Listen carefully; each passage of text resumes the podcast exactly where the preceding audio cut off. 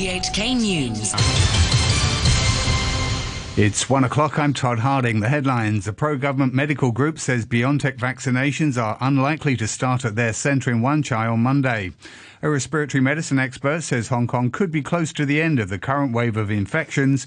And tour operators oppose government suggestions that staff and tourists be vaccinated or get tested for COVID before joining a local tour. A doctor from the group Medical Conscience says it's unlikely his BioNTech vaccination centre can start operating from Monday. BioNTech jabs were suspended on Wednesday at the request of the manufacturer after faulty packaging was found in a batch sent to both Hong Kong and Macau.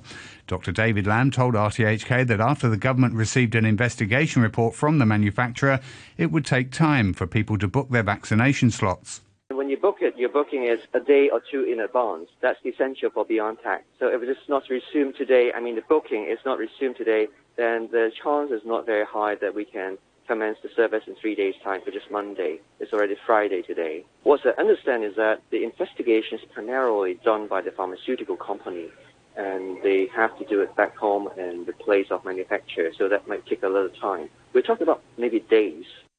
Government advisor David Hui says Hong Kong could be nearing the end of the latest wave of COVID infections after the city yesterday reported no untraceable cases for the first time since mid November. He said it would take another seven to ten days to tell for sure because of the incubation period of the virus. The respiratory medicine professor from the Chinese university said it would be reasonable for the government to relax gathering restrictions in churches and schools, as well as other venues that don't involve eating or drinking, if there were no cases of unknown source for the next few days. Tour operators are against government suggestions that staff and tourists be vaccinated or get tested for COVID before joining a tour. Representatives met the Commerce Secretary Edward Yau yesterday to discuss conditions under which local tours could resume. The minister reportedly suggested staff could have two vaccine doses or undergo regular testing, while customers should be vaccinated or test negative within 72 hours of the tour. Freddie Yip from the Travel Agent Owners Association said the trade strongly opposed this. It cannot work well if we assist the staff, driver, the guy to make the vaccines probably they refuse. We cannot impose or compulsory uh, ask them to do it. And the client as well. A test also costs money. Each time $240. So who will join? Who would like to book? I don't think so. The government has announced that more students will be allowed to resume face to face classes after the Easter holidays as Hong Kong's coronavirus situation eases further. Currently, only one third of pupils are allowed to attend in person classes at schools. The Education Bureau will relax this restriction to allow classes with up to two thirds of students attending, but only half day classes will be allowed. Executive Councillor Ronnie Tong has dismissed concerns of arbitrary prosecution after the Court of Appeal ruled that suspects could face riot and unlawful assembly charges even if they weren't physically present at the incident. Mr. Tong, a senior counsel, pointed out that the principle of joint enterprise applied to all laws. When asked about whether shops providing water or people providing first aid to anti government protesters could break the law, he said this depended on their motive. The joint enterprise ruling came at the request of the Department of Justice after three people were acquitted of rioting charges relating to the 2019 social unrest. Mr. Tong said they were lucky. Capital outflows from Hong Kong banks to Canada reached record highs last year. The figures from Canada's anti money laundering agency are the first evidence of significant capital flight following anti government protests and the imposition of the national security law here.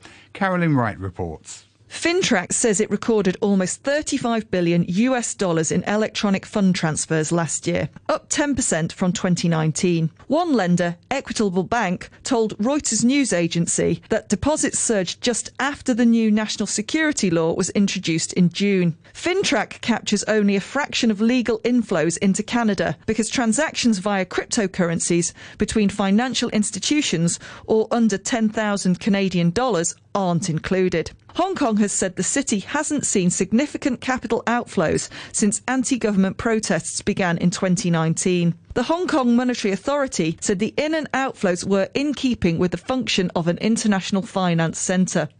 The Foreign Ministry has announced sanctions against the United Kingdom over what it said were lies and disinformation about the situation in Xinjiang.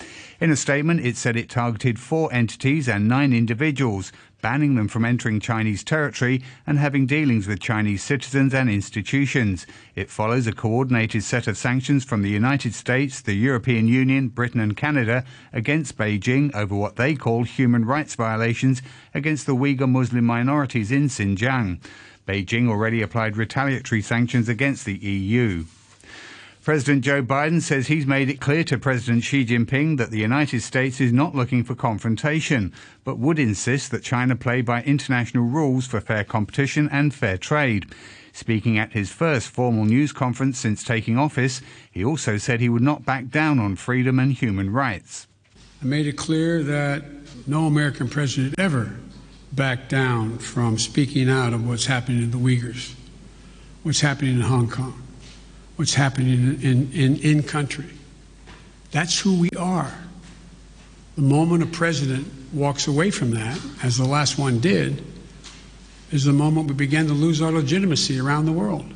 President Biden opened the news conference by doubling his original COVID vaccination goal, pledging that the U.S. will administer 200 million doses by the end of his first 100 days in office.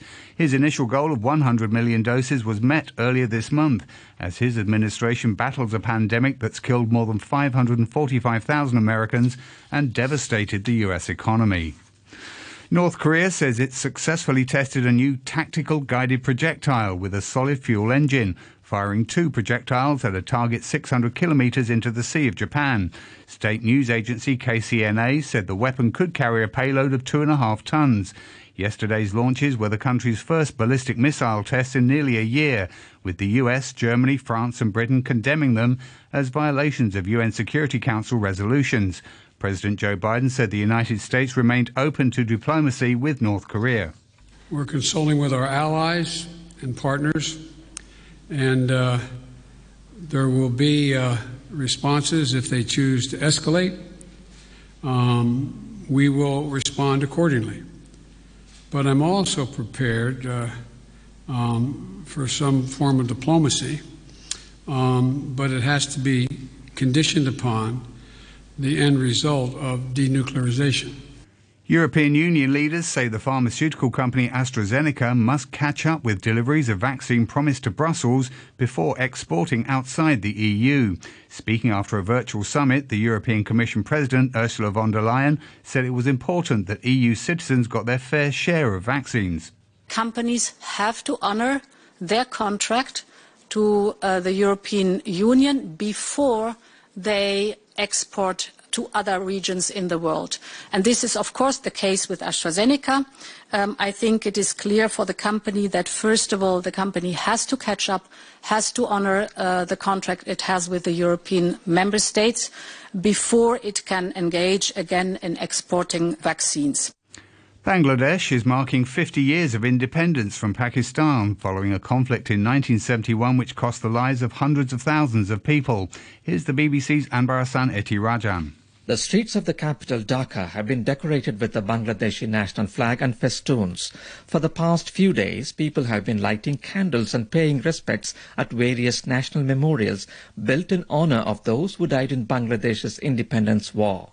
The government began the celebrations 10 days ago with the birth centenary of Bangladesh's founding leader Sheikh Mujibur Rahman, the father of the current Prime Minister Sheikh Hasina. Despite going through famine, poverty and natural disasters, the country has emerged as an economic success story. The jailed Russian opposition leader Alexei Navalny has accused the prison authorities of torturing him by depriving him of sleep. The BBC's Danny Aeberhard reports. Alexei Navalny might be in jail, but he's not shutting up. In statements published by his associates, he says guards wake him regularly at night to film him and shout that he's being watched as a flight risk. He also says he has difficulty walking and that requests to see a civilian doctor have been refused. Mr. Navalny has been in detention since returning to Russia from Germany, where he received hospital treatment after being poisoned in Siberia with a nerve agent. His lawyer has visited him in the penal colony. She described his condition as grave. Russian's prison service assesses it as satisfactory. A painting by Vincent van Gogh has sold at auction in Paris for more than 15 million US dollars. A street scene depicting the district of Montmartre was painted in 1887. Here's the BBC's Lucy Williamson. After more than a century hidden from public view, this painting was sold twice today. The first bid won by an online buyer whose offer came in just as the hammer fell. But there was a problem with the sale and the auction had to be rerun. The painting finally went to a buyer in London for just over 13 million euros, several million lower than the first time around, but still one of the highest prices ever paid for work from Van Gogh's Paris period. The French film director Bertrand Tavernier has died at the age of 79. In a career spanning six decades, he also worked as a screenwriter, actor, and producer. BBC's Vincent Dowd looks back at his career. Born in 1941, Bertrand Tavernier became the leading French filmmaker of his generation, the generation after the stars of the French New Wave. He was a cinema addict even as a child. Then, as a young man, moved from writing about films as a journalist to writing screenplays. In 1974, his first feature film, The Clockmaker, was a hit, but his output was always remarkably varied, from the science fiction drama Death Watch in 1980 to the jazz drama Round Midnight. To finance news, a short time ago, the Hang Seng Index was at 28,252. That's 364 points up on the previous close. Turnover stands at $99 billion. To currencies, the US dollar is trading at 109.24 yen. The euro is standing at 1 US dollar and 17 cents. And the pound is worth 10 Hong Kong dollars and 69 cents. And now with the sports news, here's Atom Joan. We start with football's World Cup qualifiers, where Germany kicked off their campaign with a 3 0 win over Iceland. Leon Goretzka and Kai Havertz both scored within the opening 10 minutes. Italy defeated Northern Ireland 2 0, while Spain were held to a 1 all draw at home by Greece. England hammered San Marino 5 0 with Aston Villa's Ollie Watkins scoring on his debut. The former England goalkeeper Robert Green was watching at Wembley. You're pleased for the guys who've got on the score sheet. You're looking at Ollie Watkins getting his debut goal. You've got to be delighted for him. And it, all it missed, I think, was more goals, and particularly for Jesse Lingard, who was all over the pitch, was all action, did everything bar score. So a lot of positives there for England, but as we say, there's a huge, huge caveat in there. History was made in African football as Comoros and Gambia qualify for the Cup of Nations for the first time. Comoros, a nation of just 850,000, drew nil-nil at home against Togo to progress to next year's tournament in Cameroon. Gambia clinched their place with a 1-0 win over Angola. The Belgian Tom Saintfiet is Gambia's coach. These boys are the best ever. These boys are the best ever players I worked with. I worked in Togo with world stars. But these boys are the best ever. And they deserve all respect. So, Gambians, start to be proud. Now to the NBA, where the Orlando Magic have sent three of their starters to contending teams ahead of the trade deadline. Our U.S. sports commentator Ray Jovanovich has more on some of the key transactions. The NBA trade deadline ended a few hours ago. You mentioned the Orlando Magic. They traded away their franchise centerpiece Nikola Vucevic to the Chicago Bulls. The Bulls finally have a big man in the center for the first time really since Joakim Noah. This will certainly change the way in which the Bulls play. Probably the other big news was the fact that the Toronto Raptors, who were rumored to be sellers, yes, they did give up Norman Powell, but Kyle Lowry was not moved, and that was a, uh, certainly a big piece of news uh, in the NBA. Finally, Victor Oladipo did move the big winner, the Miami Heat. He joins Jimmy Butler and Bam Adebayo. They're looking to get back to the NBA Finals. Former slam dunk champion Aaron Gordon also left Orlando to join the title contending Denver Nuggets. Evan Fournier went to the Boston Celtics. The LA Clippers found their point guard in veteran Rajon Rondo from the Atlanta Hawks in exchange for Lou Williams and draft picks. And that's your look at sports. Thanks, Atom. To end the news, the top stories once again. A pro government medical group says BioNTech vaccinations are unlikely to start at their centre in Wan Chai on Monday. And a respiratory medicine expert says Hong Kong could be close to the end of the current wave of infections. The news from RTHK. The government provides public COVID 19 testing services through different channels. Those without symptoms but feel they have a higher risk of exposure can visit designated public clinics or other distribution points to obtain free test kits. Those having compulsory tests can visit community testing centers for free testing. The centers also provide self-paid services to those needing test reports for personal use. If feeling ill, see a doctor promptly and don't go elsewhere. Under the current 2 Hong Kong dollars public transport fare concession scheme, persons aged 65 or above and eligible persons with disabilities may travel on specified forms of public transport at a concessionary fare of 2 Hong Kong dollars per trip by using an octopus corresponding to their eligibility. Ineligible persons using the scheme may be liable to penalties or even prosecution. Don't defy the law.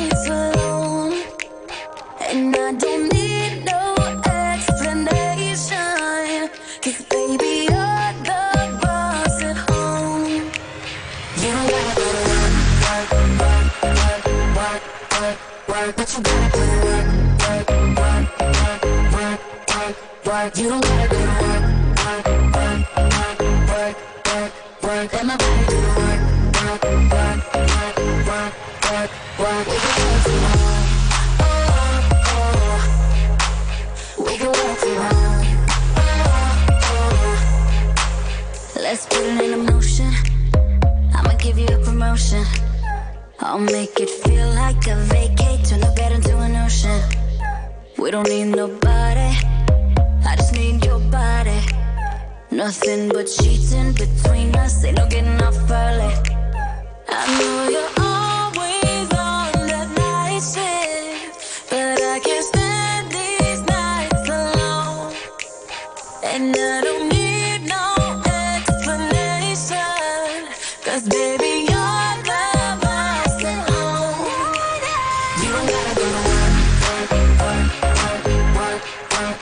but you gotta put in work, work, work, work, work, work, work. You don't gotta go to work, work, work, work, work, work, work. Let my body do the work, work, work, work, work, work, work. We can work from home. We can work from home. Oh yeah, girl gotta work for me. Can you make it clap? No hands for me. Ground, pick it up for me. Look back at it all, I'm for me. Put in work like my time sheet. She ride it like a 63. I'ma buy a new Celine. Let her ride in the forest with me. Oh, she the babe, I'm her boo. And she down to break the rules. Ride or die, she gon' go. I'm gon' choose, she finesse. I fight bugs, she take that. Put in overtime